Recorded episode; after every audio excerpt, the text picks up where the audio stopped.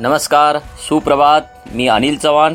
देशदूतच्या morning बुलेटिनमध्ये आपलं स्वागत. आज चार जुलै दोन हजार वीस. पाहूया धुळे जिल्ह्यातील काही ठळक घडामोडी. सुरुवातीलाच बातमी प्रेरणादायी. एकीकडे करोना बाधितांची वाढती संख्या तर दुसरीकडे नागरिकांच्या मनातील भीती. असं वातावरण असताना देखील जिल्ह्यात तब्बल सातशे बासष्ट जणांनी करोनावर मात केले आहे.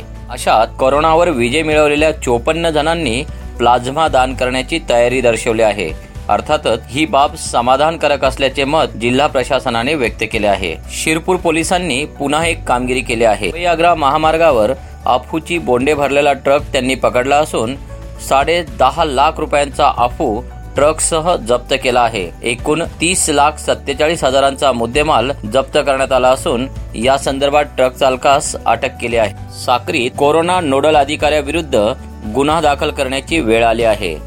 कोरोनाबाधितांच्या संपर्कातील नागरिकांचे ट्रेसिंग केले नाही अहवाल दिला नाही म्हणून डॉक्टर आर व्ही पाटील यांच्याविरुद्ध तहसीलदार प्रवीण के चव्हाण यांनीच गुन्हा दाखल केला आहे. साक्री तालुक्यातील सामोडे गावात एक अजब प्रकार उघडकीस आला आहे. चक्क दोन हजार तीनशे बावीस कोंबड्या घुशींनी फस्त केल्याचा दावा केला आहे. पोल्ट्री चालकाने आपली फसवणूक केल्याचे लक्षात आल्यानंतर कंपनीच्या व्यवस्थापकाने पिंपळनेर पोलीस ठाणे गाठून रिसर तक्रार नोंदवली. पत्नीला तीन वेळा तलाक तलाक तलाक म्हणणाऱ्या विरुद्ध धुळ्यातील चाळीसगाव रोड पोलीस ठाण्यात तक्रार दाखल झाली आहे. चारचाकी वाहन घेण्यासाठी तीन लाख रुपयांची मागणी करून आपला छळ होत असल्याचे या विवाहितेने म्हटले आहे. आणि आता बातमी करोनाची पण थोडी वेगळी. धुळ्यातील कोरोनाचा विषाणू नेमका कोणता? असा प्रश्न सध्या येथील हिरे शासकीय वैद्यकीय महाविद्यालयाच्या प्रशासनाला पडला आहे.